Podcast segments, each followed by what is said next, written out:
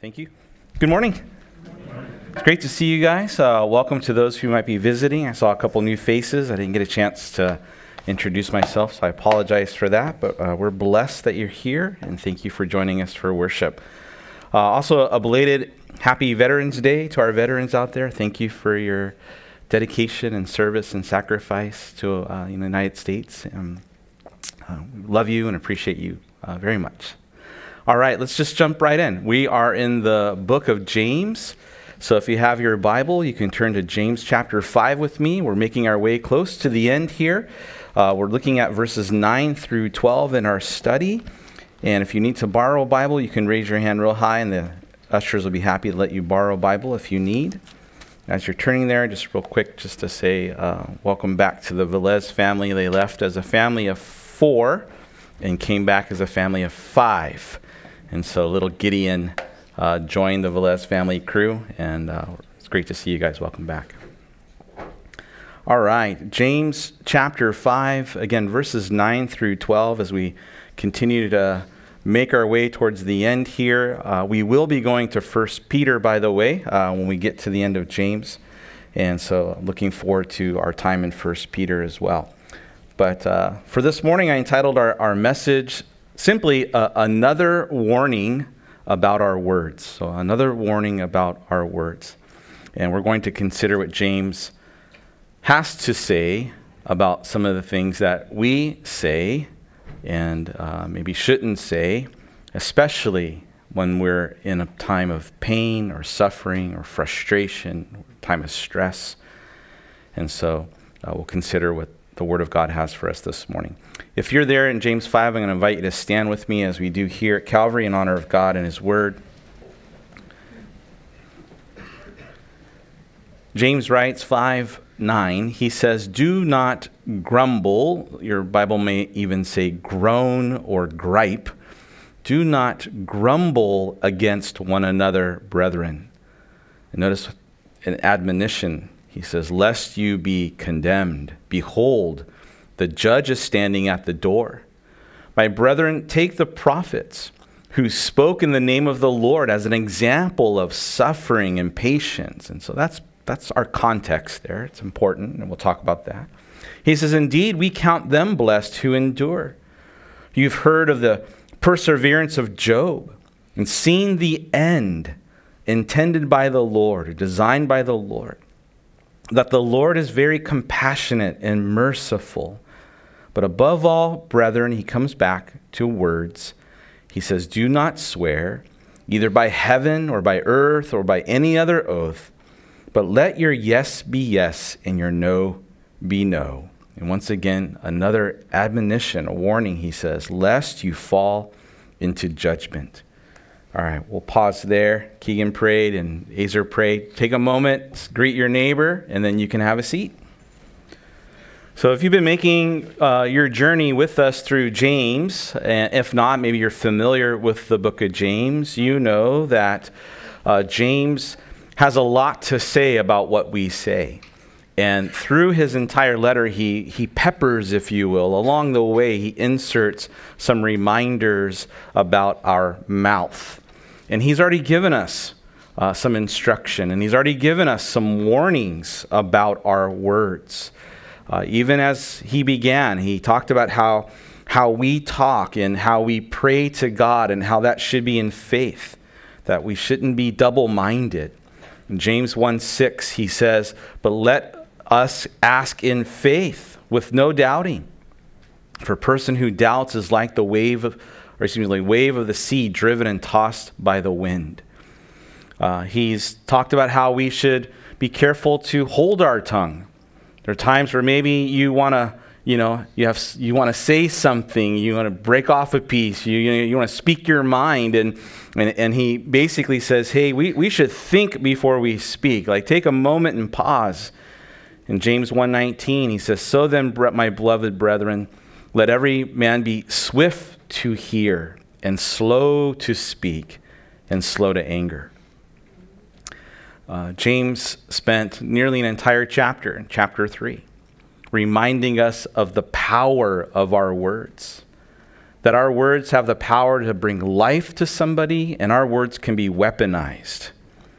And, uh, you know, it, it, can destroy a life uh, just by words. Our tongues can be very sharp. He says, uh, one of the things he says in James 3, verse 10, he says, you know, out of the same mouth proceeds blessings and cursings.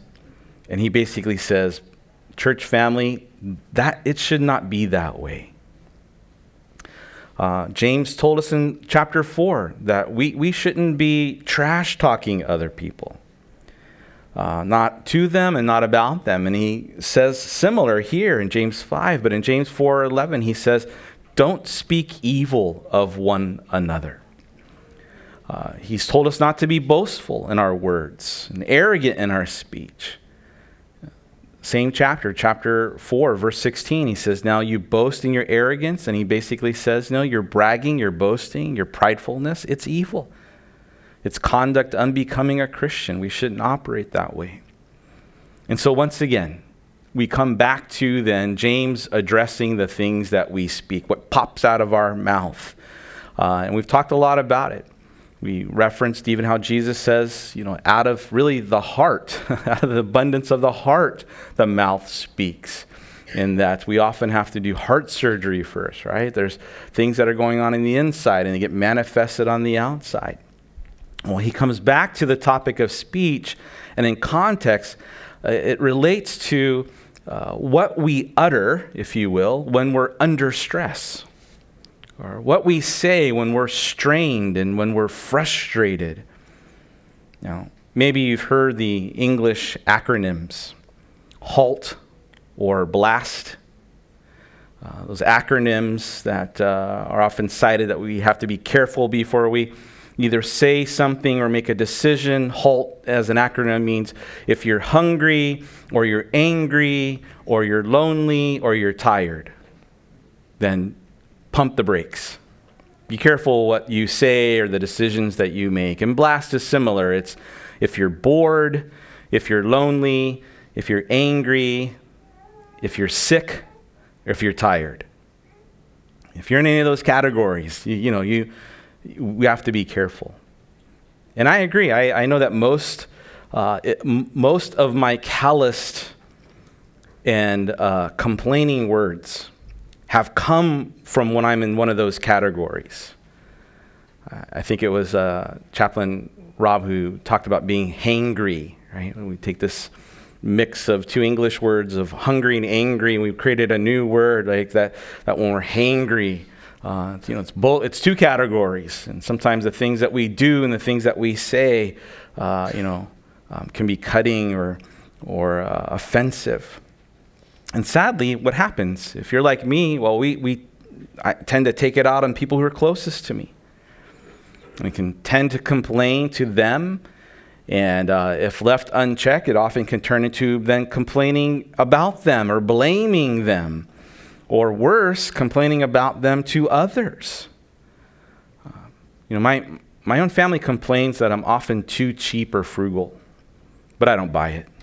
So, so James, James knows our human nature and he, and he knows our tendencies. And when he writes to this group of believers who are under strain, who are being persecuted, who are living in a stressful time, he understands it's easy for us then to move towards grumbling and griping and complaining. And, and, and to do that and project that on other people as a misguided means to bring relief to us. And so this is what James engages here. He, he speaks directly to our speech. And as a form of an outline, a note with you, uh, or note with me, I should say, he gives us three directives. There's two warnings that are part of that. Uh, when we are in a place of pain, when we're in a place of being stressed uh, and difficulty. And so he offers some biblical perspective for us to consider and hopefully, the next time we find ourselves tempted to complain and complain to and about someone, uh, this will curb some of our complaining and, and dampen down some of our, our, our griping. Verse 9, again, he says, Do not grumble against one another, brethren, lest you be condemned. And so here's the first of the three imperatives or the three directions that James prescribes for us. And the application is in the negative. He's telling us something that we shouldn't do. It's prohibitive. Do not grumble. That's the application. Really simple. Do not grumble. Now, that word grumble also translated as gripe, as I mentioned earlier, as we read, or complain, or groan. And it means to express in words your feelings of discontent, of displeasure, being frustrated, you're unhappy, you're angry, you're bothered, all of those things. Now, right off the bat, we have to pause for a moment and remember context. As always, when we study the scripture, and especially for us, as we tend to go uh, book by book and chapter by chapter and even verse or verses by verses. Sometimes we can look in a section and, and, and we can forget what's the context, what's the greater uh, background of what James is addressing here. And so it's important for us to make sure we understand context.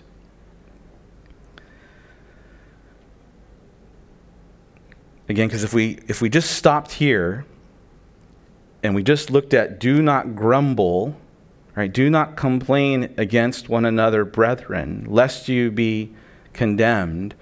Uh, we, we're, we're going to have some compounding problems with people in our life. Because healthy relationships require healthy communication. And we need to have the opportunity and the courage to be able to share with somebody when you are feeling frustrated and disappointed and bummed and unhappy and you're upset by something. To be able to say, listen, I don't appreciate what you did, or I'm unhappy about this circumstance and these things that have happened. Eh, Jesus told us in Matthew chapter 5, verses 23 and 24, that if you have an issue with somebody, that it's best for you and for me to go to that person and make that issue known and make an attempt to reconcile with them directly. In the context of there in Matthew 5, as Jesus says, even before you come to worship. It's like, even leave that off the altar and then go and get that solved and dealt with as best you can, and then come back. Paul writes to the Philippian church in chapter 2, and he says, Don't do anything from, from strife, rivalry, or conceit, but in humility, esteem others and count others even better than yourself. Matthew chapter 18. Maybe you're familiar with that. Um, you know, sometimes it's called the Matthew 18 principle instructs us that if we have differences with somebody, we have an issue with somebody, we have a beef with somebody, that we are to go to that person one on one and try to, you know, resolve those differences and those difficulties privately. If it's a matter of sin, it's a matter of the, then okay, if that fails, then to go and seek help in trying to resolve the dispute. And so we have to understand context of what this is saying and what it's not saying. And so, church family, I'll just say this in love. If, if you have an issue with somebody, something's going on, uh, the Bible directs us. God would direct you and me to go to that person directly and go and try to sort that out. Don't go and talk to everybody else about it. And we've talked about this before. Certainly don't just jump to your own conclusions if you don't have all of the facts. We talked before about we've got to be careful when we assign motive, right? We might be able to see action, but we have to be really careful that we don't assign intention or motive like, oh, I know what that person intended to do. No, we don't. Unless you go and talk with them and say, what did you intend by that? What did you mean by that? If we just practice these simple things, I imagine so many of our of our tensions and our difficulties and our interpersonal relationships, a lot of a lot of that stuff gets solved. Because if we don't, I'm going to say this in love. You and I, if I'm guilty of this, you're in sin. Plain and simple. We'll be in sin. And when we don't, if we don't pursue these things, we're like, I'm going to just hang on to this. And listen, you, you and I will give place for the devil to work. And, and left unresolved, you've seen it, maybe you've experienced it. It leads often, it becomes divisive, it becomes gossipy, it becomes backbiting, slander. Person gets embittered, grieves the spirit. And so, again, I say this in love. If that's you, God is gracious. God loves you. God wants good things for you. And He directs us to go and talk with that person. Because again, maybe they don't know. Maybe genuinely they, they didn't realize that what they said or what they did offended you or hurt you or disappointed you. And, and when we do that, you know what happens? It provides a, a healthy, biblical avenue for reconciliation for restoration, for strengthening of, of that relationship. And growth can happen, and forgiveness can happen. Again, too often, I, I think our tendencies is we're like, ah, I'm going I'm to cut this off. And, and we end up copying the way of the world. We end up copying um, cancel culture and, and, just keeping things light. You know, we, we use it as a mechanism. We just stay distant. Oh, I'm not going to address that because what happens? We, you know, we equate distance. Distance becomes a means of safety. But when we do that in our relationships, especially within the body of Christ, you and I, we, we will forfeit. You will forfeit depth and growth If you stay in the shallows, everything will stay shallow. Your relationships will be shallow. And that's really not what God intends for us. And people who are in that place, I, again, I know people, maybe you do too, right? Like relationships then are just easily replaceable and they're disposable. But when hard things happen, there's no depth for any, you know, there's, there's, they feel like, oh, I, I got nobody. And that's not how God intended the church to be. So, the context is really important. What is James saying? What is he not saying? He's not saying if you're frustrated, if you have an issue, if you if there's a difficulty, just don't say anything. He's not saying that. Remember, the Christians were experiencing oppression primarily by the rich. In chapter 5, he, he, he has some hard words for those who are trusting in their money, for those that were exploiting the rest of the body, the rest of the community. And so these believers were dealing with their own form of, of stress and strain, of cancel culture and challenges, all because of their faith in Jesus Christ. And under that strain and under that difficulty of living in those conditions, it would be easy then for them, and almost a part we'd understand why they would then groan and grumble and complain about their circumstances. And not only to each other, but then unjustly begin to blame others, then to grumble about each other and to each other about each other. And that's a temptation we all face when you are in pain, when you're hungry, angry, lonely, tired, when you're sick, you're in a place where you're in stress and strain, when you're suffering and you're hurting, there's a tendency, our flesh loves then to take that and project it to somebody else as a means to try to find relief. And we take it out often on people we're closest to, our own family, people we love, people that we do life with. Well, I've been there. I don't know if you had. All of a sudden, just I'm having a stressful day and something happens, and uh, you know, all of a sudden I'm like, "Well, it's your fault." To my wife, it's like, "How's it my fault? I wasn't even there." Well, you married me. It's your fault, you know. And this wouldn't happen if we didn't move here. You picked this house. You said okay to those orders. Why did you have to have those kids? You know. we do that, don't we? And that's what was happening here. And so James just addresses this head on. You ever heard the saying that hurting people hurt people? Or hurt people hurt people? It's true. I'll be the first to admit I'm guilty. I've done it. Where I've been hurt, I hold on to that, and then I end up just hurting other people. In the smallest of things, completely unrelated. And then I just get upset at Christy or get upset at the kids or, you know, I come into the office and I'm just grumpy. And I don't have a cat to take it out on, so. But it's not right, and yet we do that. And so James just tells us very straight way do not do that. Don't, don't gripe or grumble against one another.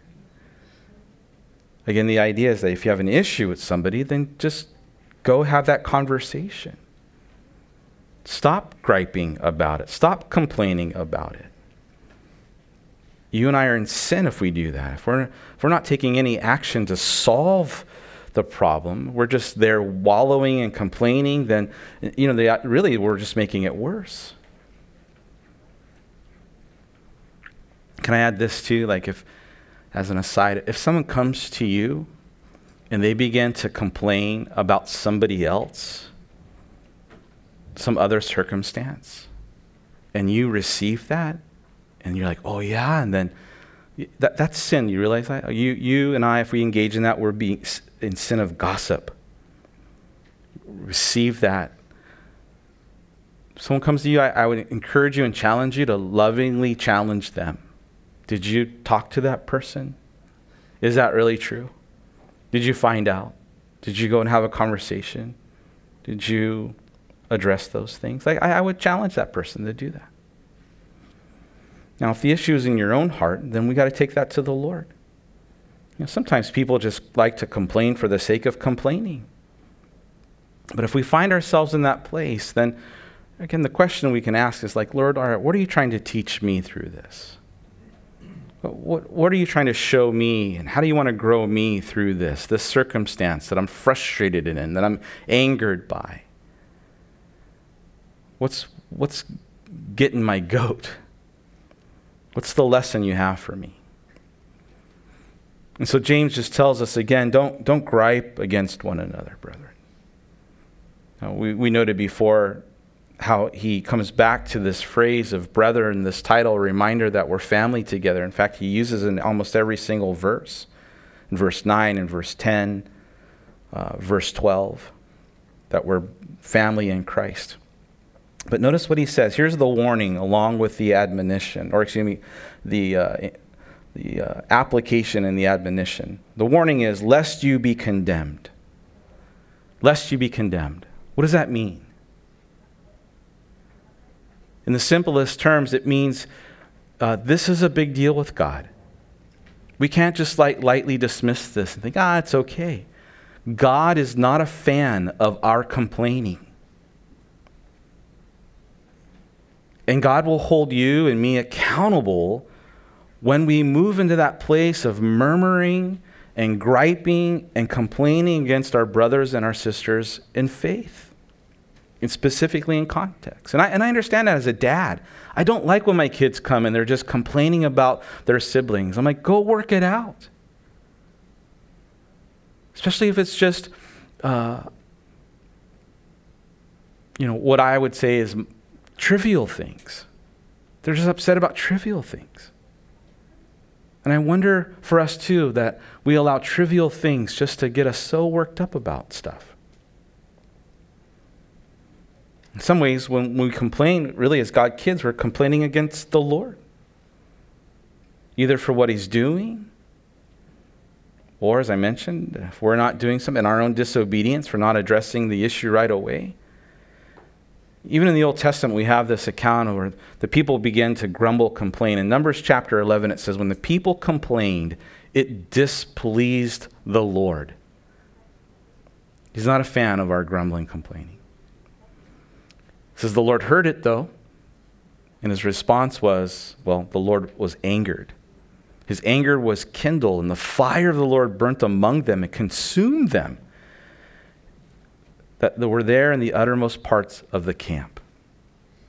Praise the Lord that God doesn't uh, deal with us that way. I wouldn't be here. I imagine many of us wouldn't be here. But what is the principle that we learn from that? Lest we be condemned. Here's the principle we, we, you and I will forfeit blessing and we will suffer loss of depth of relationship, of growth, of maturity when we opt to just grumble and complain against others.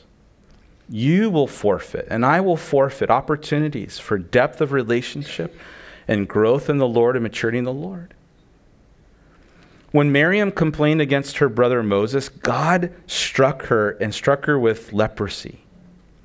And as a result of that, she wasn't allowed then to be in the midst of fellowship. She wasn't allowed to go to worship as a result of her complaining against her brother. And so God removed her from that, and she forfeited blessing. She forfeited fellowship. She forfeited opportunities. And that's exactly what will happen with us. Numbers 11 comes on the heels of when the children of Israel complaining, griping against the Lord for all that God, you know, was doing. And though it was difficult at times, the Lord had a plan and a purpose through it all. And they forgot his blessings. Well, a couple weeks ago, we talked about, remember when they were complaining against the, the Lord's provision of manna? They're like, we're tired of manna? Manicotti and Manigides, and they wanted something else. They wanted, they wanted to go to Yakiniku Goen, which is a good place to go, by the way. They wanted meat. And so we talked before, like, hey, be careful about how we complain, because sometimes God will give you what you're asking for as the means to teach you. Maybe you shouldn't have asked for that. Because if you know the account, God said, okay, you're going to, here's meat, it's quail. You remember what happened? This is gross, right? They ate so much it came out of their nose. E. I've never eaten that much. Come out of my nose. That, but God was teaching them a lesson. They, they suffered the loss of good things. And so we have to be careful. The uh, application is direct. Don't gripe, don't grumble. You got an issue with someone, go to them. Careful because we will, you and I, we become the ones that lose in that equation. He says in verse 9, uh, excuse me, the latter half of verse 9, Behold, the judge is standing at the door. So he adds this. The, this fact of Christ's return. Now, he's talked about that already in the previous verses, and it had the, con- the context was a little different. The reminder of the imminency, the soon return of Jesus Christ, and how when we're going through times of hardship, when we're going through struggles, it's a reminder that this is not our home. It's a reminder, like I use the illustration when I fly in an airplane and I hate it, it's temporary. It's going to land sometime soon. And I'm looking forward to the landing. Even through the turbulence and all of the difficulty of the tiny seats and the tiny bathrooms and the horrible meals. And life sometimes can feel that way. It's turbulent, it's difficult. We, we, we don't like it. And so, to a great reminder for us to keep hope and perseverance and endurance is uh, an end is coming soon. It's going to be glorious. This is not our home. But along with that, the imminency of the return of Jesus Christ not only does it produce hope and perseverance, it also should produce holiness and purity. It, it's Peter and we'll get there in a couple weeks, who reminds us that uh, there's going to be one day soon where just everything's going to be purged by fire. And Peter says, if that's the case, then how ought we to live? In holiness, and purity, and reverence. It's all going to burn, baby. And so Jesus is the righteous judge. And he's portrayed here as the judge standing at the door. And standing at the door implies proximity, it implies urgency. The idea that Jesus sees, he's fully aware of what we're going through. So he's there to sustain us and give us hope and energy. But also, he's there to see how we respond what do we do in light of our challenges and difficulties? Are we taking it out on other people? Are we taking it out on our spouses? Are we taking it out on our kids? Are you taking it out on your cat? And so James is basically saying, hey, remember the Lord is there. You and I are going to be held accountable for our actions. And so it's good, a good reminder for us. In verse 10, he goes on and he says, My brethren, take the prophets who spoke in the name of the Lord as an example of suffering and of patience. And so, this is one of the options that James provides. It's the second application for us. The first is just simple don't gripe, don't complain. Here's the second one take the, old, take the prophets, take the Old Testament saints as an example of encouragement, as an example of perseverance, as an example of they're just like us and they went through some hard stuff too, but God was faithful to them and they remained faithful to what God had for them.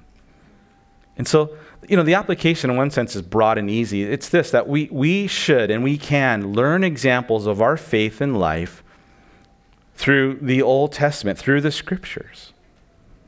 In fact, the New Testament says of the Old Testament that those things have been written. The reason why we have that record is so that we can look and learn through the lives of other people. That we don't have to make the same, I'll call it stupid mistakes. And we can see people who are just like us, who have the same tendencies to wander off or run ahead of God or, or you know, give in to the flesh. And yet, how God in His grace worked in their life and ministered to them and used them and blessed them. And so it's good. I mean, that's why we study the scriptures. I'm actually surprised there's been times where I meet people and I'm like, oh, I've never studied the Old Testament. Like you've never studied the Old Testament. You you're missing out on a completely entire like amazing world. a treasure chest of, of, of life lessons and of, of truth.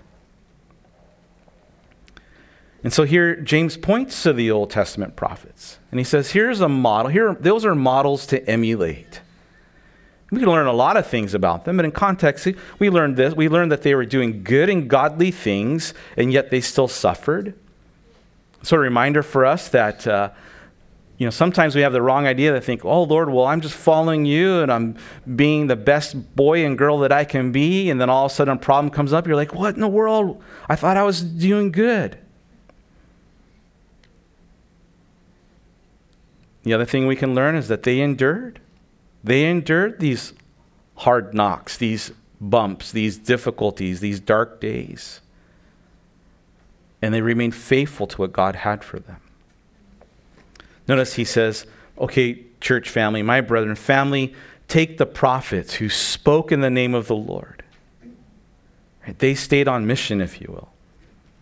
Their life's challenges, their difficulties, it didn't deter them from doing the right things. It didn't turn them back. It didn't turn them away. It didn't turn them on each other. Again, context, because sometimes when we go through hard things, it can become the, the thing that gets us to stop. We're done. I'm throwing in the towel. That person said something so mean to me. Forget it. I'm out of here. Or this happened. Or I'm disappointed or, or whatever. And, and then we, we just say, you know what? We default to what I talked about earlier. We just cut ties. I don't want anything to do with that. Or sometimes when things get hard, right, again, we begin to turn on each other. Because our flesh wants someone to blame. It's our sinful nature. We want, you know, to become an excuse, sometimes even for our immaturity, our own shortcomings, our holding on to sin, our holding on to bitterness, our holding on to unforgiveness. And so we just play the blame game. That's part of our nature. Where do we get that from? We get it from Adam and Eve, right? At, at, he's classic Adam. He falls into sin. God approaches him, right? I've shared this with you before, right? In one sentence, he, he blames three different people. I don't know, Lord. Uh, well, actually, two, because you know Eve blames the serpent, right? The devil made me do it. Adam says, "It's the woman that you gave me." You know. You know, and we tend to do that. And so here James says, consider the prophets, all of the hardships that they went through, stayed faithful to the course, even in the midst of these things. And the idea is so can we. The same Spirit of the Lord that empowered and enabled and blessed and operated through their life is the same Spirit that operates in our life and blesses us and works in us and empowers us, enables us. The disciples in the book of Acts did the same thing. Family and friends, society around them grew increasingly hostile against their faith. We're, we're living in that world today. Instead of shrinking back in fear, instead of just hiding in the shadows, playing it safe, they, they moved forward in faith. And getting the question for us is how about us? I mean, I, I wonder often for me, and, and us as a whole, and the church as a whole, how resilient is our faith really? Like, how will we hold up when real persecution comes? Like, will I, will I fold? Will our, will our faith buckle? Will we be like, you know what, I quit? Or, or we persevere? Will we stay on course? And so James points to the prophets and says, Listen, we, we have a great example. They're just like you and me. And God was faithful to them, and they were faithful to the Lord. And then in verse 11, he says, Indeed, we count them blessed who endure. And you've heard of the perseverance of Job and seen the end. Um, in, in, my Bible, it's the New King James, intended by is italicized. And so the idea is that the translators included this as clarification. You've seen the end given by the Lord, intended by the Lord, that the Lord is very compassionate and merciful. We've heard the saying, right? hindsight is 2020. We're able to look back on something and, and, and look at with better clarity than you and I did when we were entering in that or in the midst of that. That's the idea here. We can we get to read the testimonies of these prophets of old, and we can easily say, oh, look how faithful God was. But if we're in the sandals of Jeremiah as he's thrown into the miry clay pit, if we're in the sandals of uh, Joseph as his brothers betray him and, and sell him uh, into slavery, Right? You find yourself in that place. You don't know the end of the story. We didn't say, Oh, I'm blessed of the Lord. Look at me. And so, you know, we get to see the evidence of God's promises played out. Romans 8:28 that all things are going to work together for good for those who God has called. And God's promise to us over and over again, the scripture says, right? He'll never leave you, he's never going to forsake you. Lo, I am with you always, even to the end of the age, Jesus would say. And so we have example after example of the faithfulness of God, his track record of keeping his words. And we find ourselves in a similar place. Well, it may not look the same. We're not in a pit with, you know, we're not in a den of lions, literally, but maybe you're in a place of difficulty and it's hostile. And you've been wrongly accused or wrongly treated. You find yourself a, a victim of circumstance. Was it in your control at all? Just that's what happened, and then here's where you find yourself. And now you got to deal with the pieces and the hand that you got dealt. And so it may not look exactly like what they went through, but but God did a great work in and through their lives, and God wants to do the same kind of work in your life and through your life and with your life the same. And it's hard for us when we're in the midst of it to see that. It's hard for us to have perspective in the middle of those things because it's dark and we're frustrated and we want out, right? We want to change. We're hurting. And so it's good to come back and be reminded that He who began a good work in you, the promise is He'll complete it till the day of Christ Jesus. That God isn't going to leave you, abandon you. Although we may not see Him or sense Him, He's there. Like the psalmist in Psalm 23, right? Though I walk through the valley of the shadow of death, I'll fear no evil. For the Lord's with us. His, his rod and his staff, they comfort me and they, and they guide us.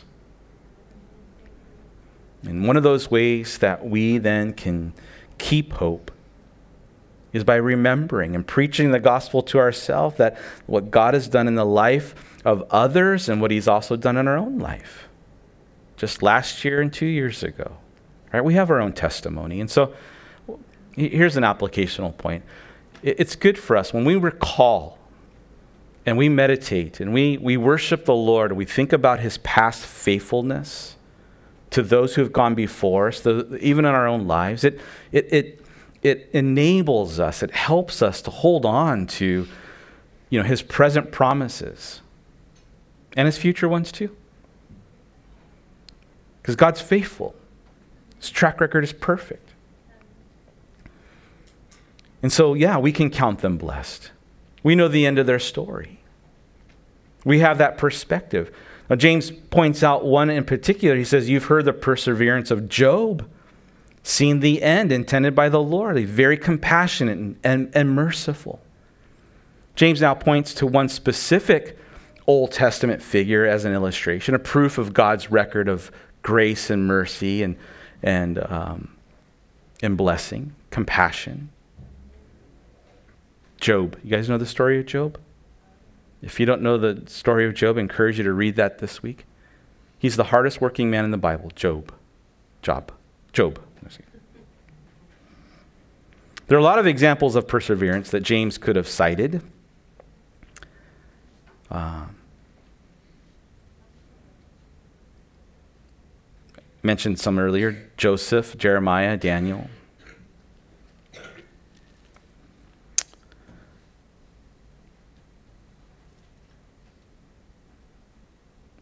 It's interesting that people who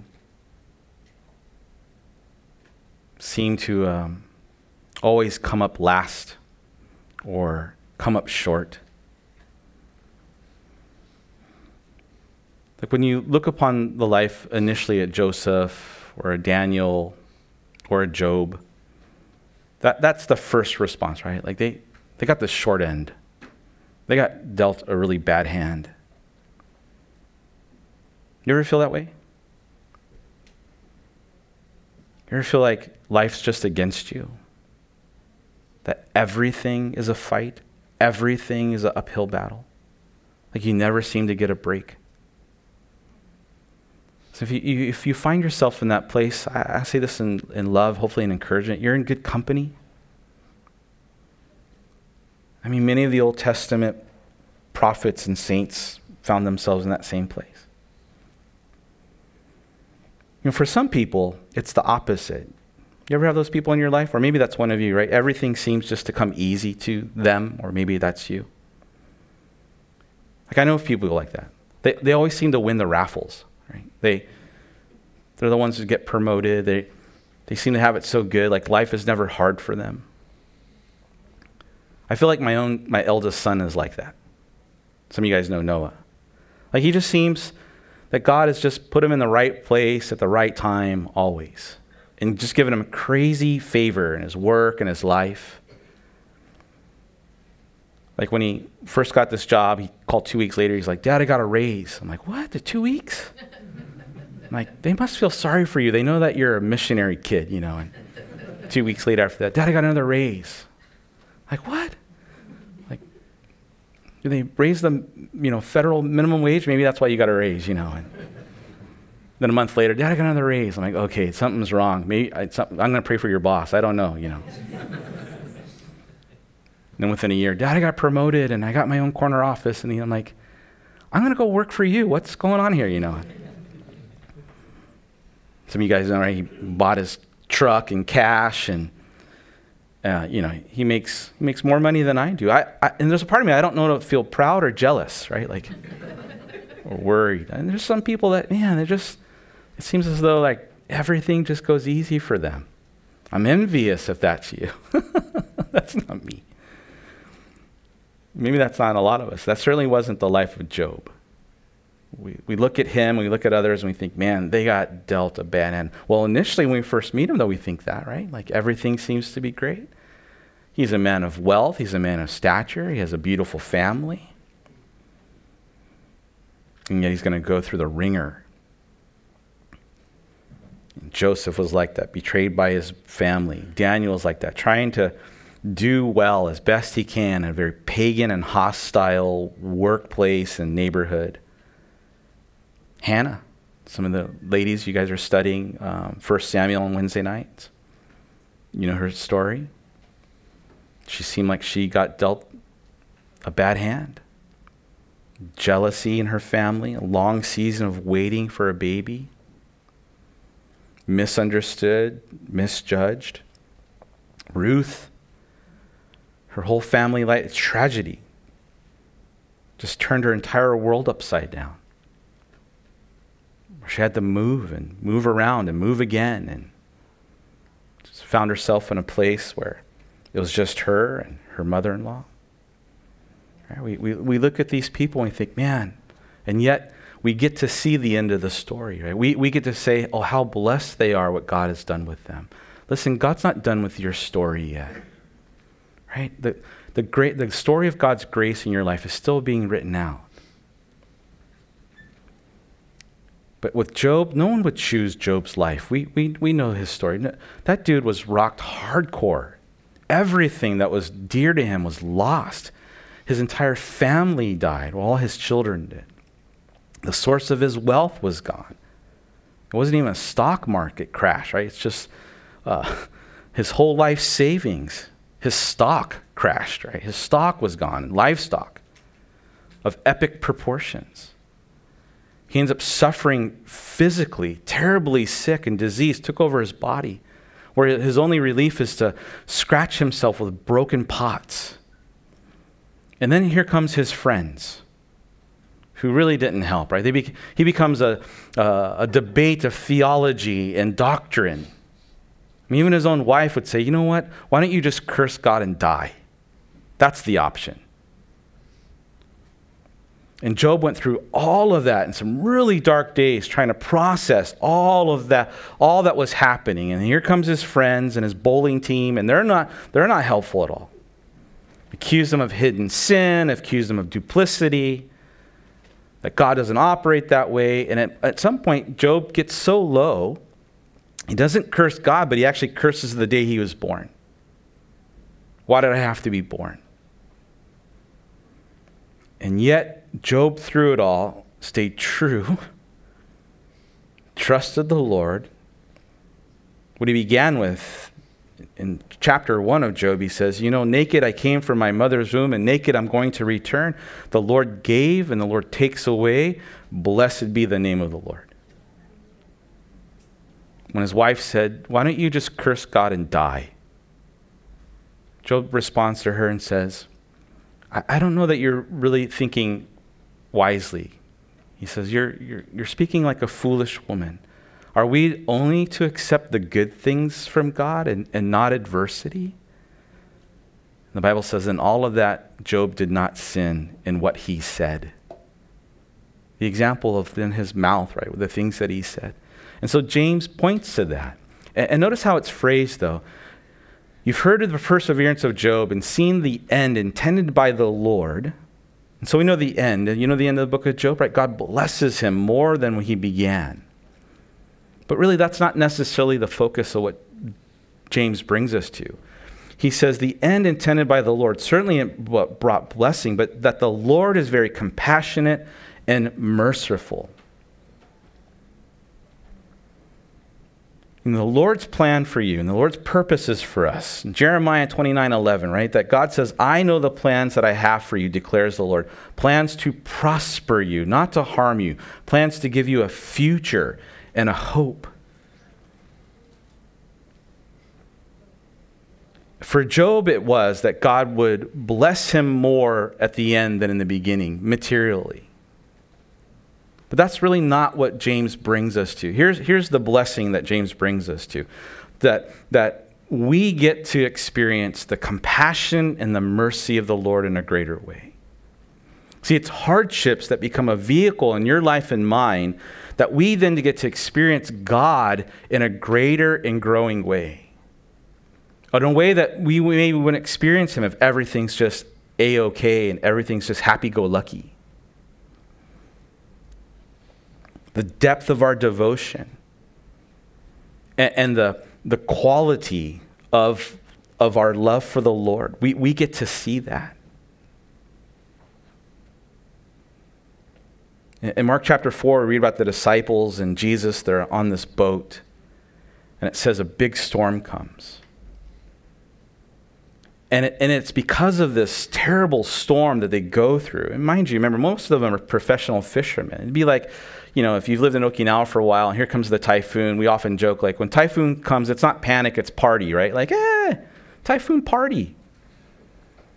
But it'd be like if this terrible category five plus super, super typhoon came, which we know, right? If, if Family Mart closes, like, oh no, right?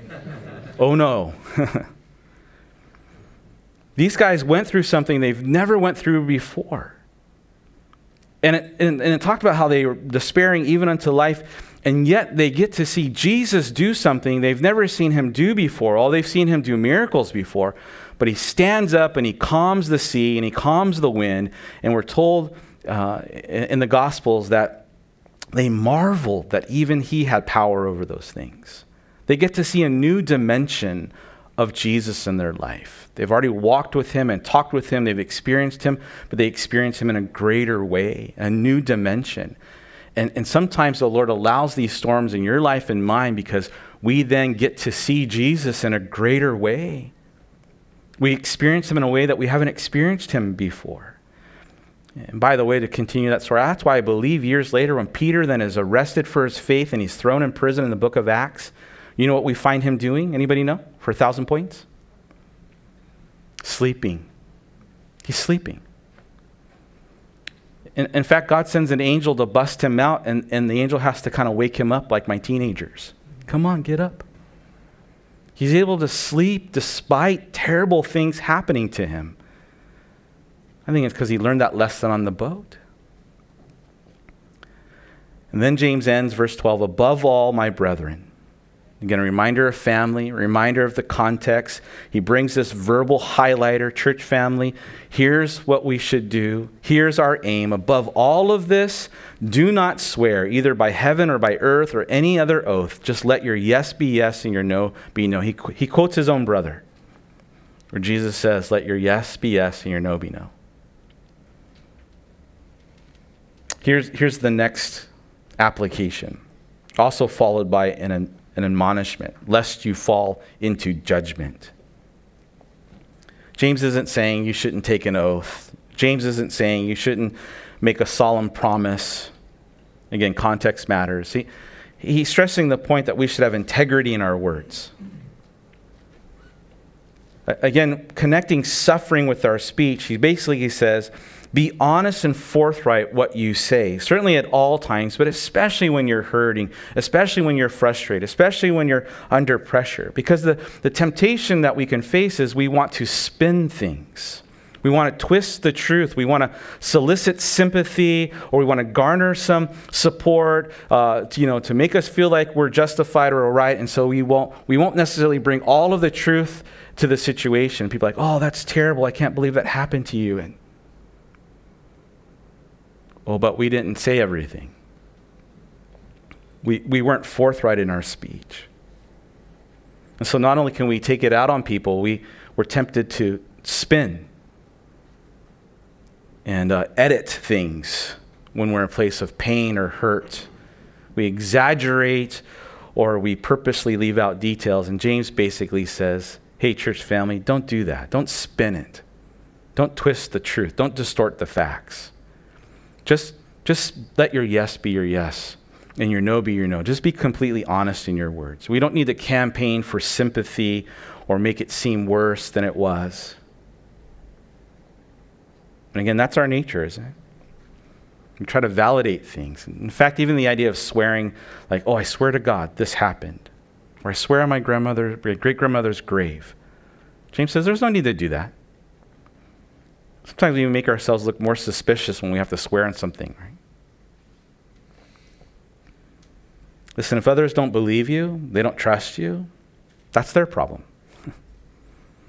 Just speak the truth plainly and simply, always. Amen? All right. I kept you over. Let's pray. Father, we thank you so much for your word, for these life lessons that we can glean. And Lord, we do pray you'd help us in the midst of difficulty to guard our mouth we know ultimately it's really a matter of guarding our heart that then guards our mouth. But Lord, our tendency to take it out on people that we love or closest to, to grumble, complain to them and about them, when really it, it, it's just us, it's our own heart issue. We're the ones who are unhappy, we're the ones who are dealing with discontent. And, and so, Lord, help us to pause in those moments as we we've learned before. Just there's something going on in us, Lord. Help us to learn and grow and mature and whatever that lesson that you have for us. And so, Lord, help us to, especially when we're under strain, to be that much more mindful.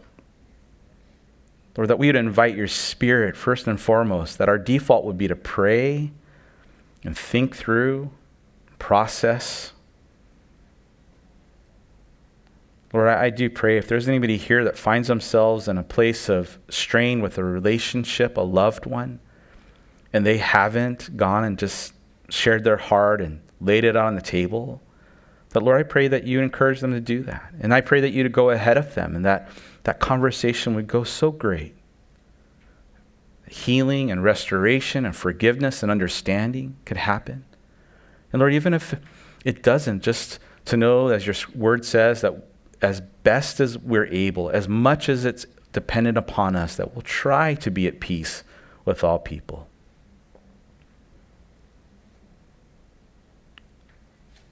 Lord, we thank you the reminder that you're coming back soon. Not only has it become uh, a means of hope, uh, of perseverance, but Lord, also for holiness and purity.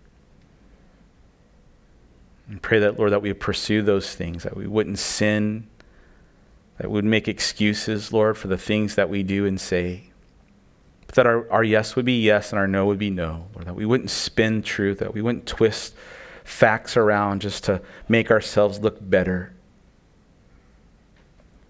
And so, God, we thank you for these practical lessons, things that we can, in a sense, put a handle on and walk out with, and, and principles to live by. We love you, Jesus. It's your name we pray. Amen. Amen. God bless you guys. I pray that you have an amazing